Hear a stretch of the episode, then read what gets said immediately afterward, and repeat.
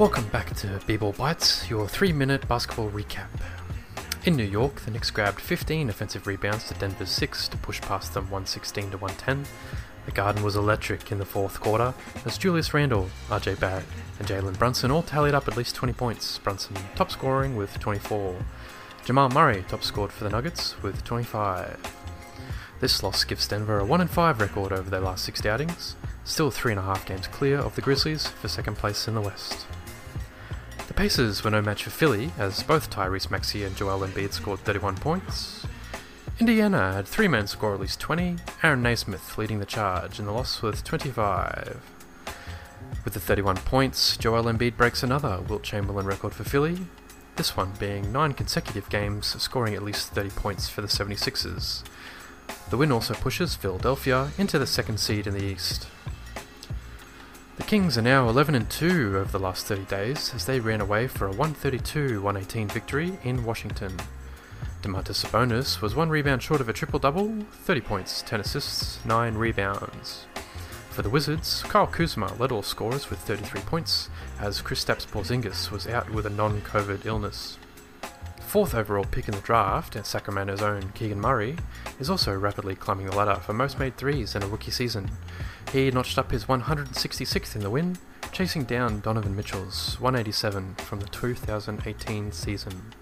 Sacramento have now won seven games in a row on the road. Pat Beverley scored 14 points straight in his hometown of Chicago midway through the second to give the Bulls a 21 point lead over the Heat, eventually winning 113 to 99. Both DeMar DeRozan and Jimmy Butler top scored for their teams with 24 points. The Bulls have now won seven of their last 11 games since adding Pat Beverley to the team. Two games behind the 8th seed, they're currently seeded 10th. Markelle Fultz had a career high 28 points as the Magic bested the Clippers in LA 113 to 108.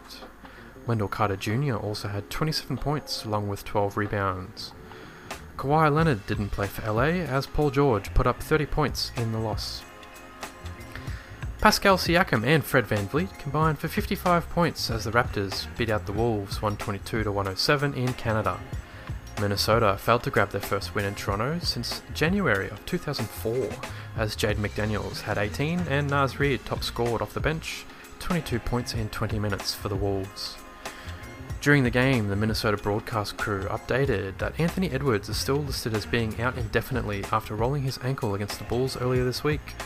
Minnesota is currently tied for the 8th seed in the West with OKC and Utah. Jaren Jackson Jr. had 31 points and 4 blocks, Desmond Bane 26 as the Grizzlies beat Golden State Warriors in Memphis. Jonathan Kuminga shot 4 for 7 from deep to top score for the Warriors with 24 points, as Steph and Klay could only combine for 30. And finally, Utah's Walker Kessler blocked a Grant Williams layup with two seconds remaining to secure a one point win over Boston, 118 to 117.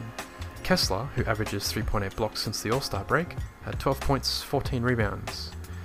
Jaylen Brown had 25 points for the Celtics, but Lauri Markkanen's men got it done at home behind his 28.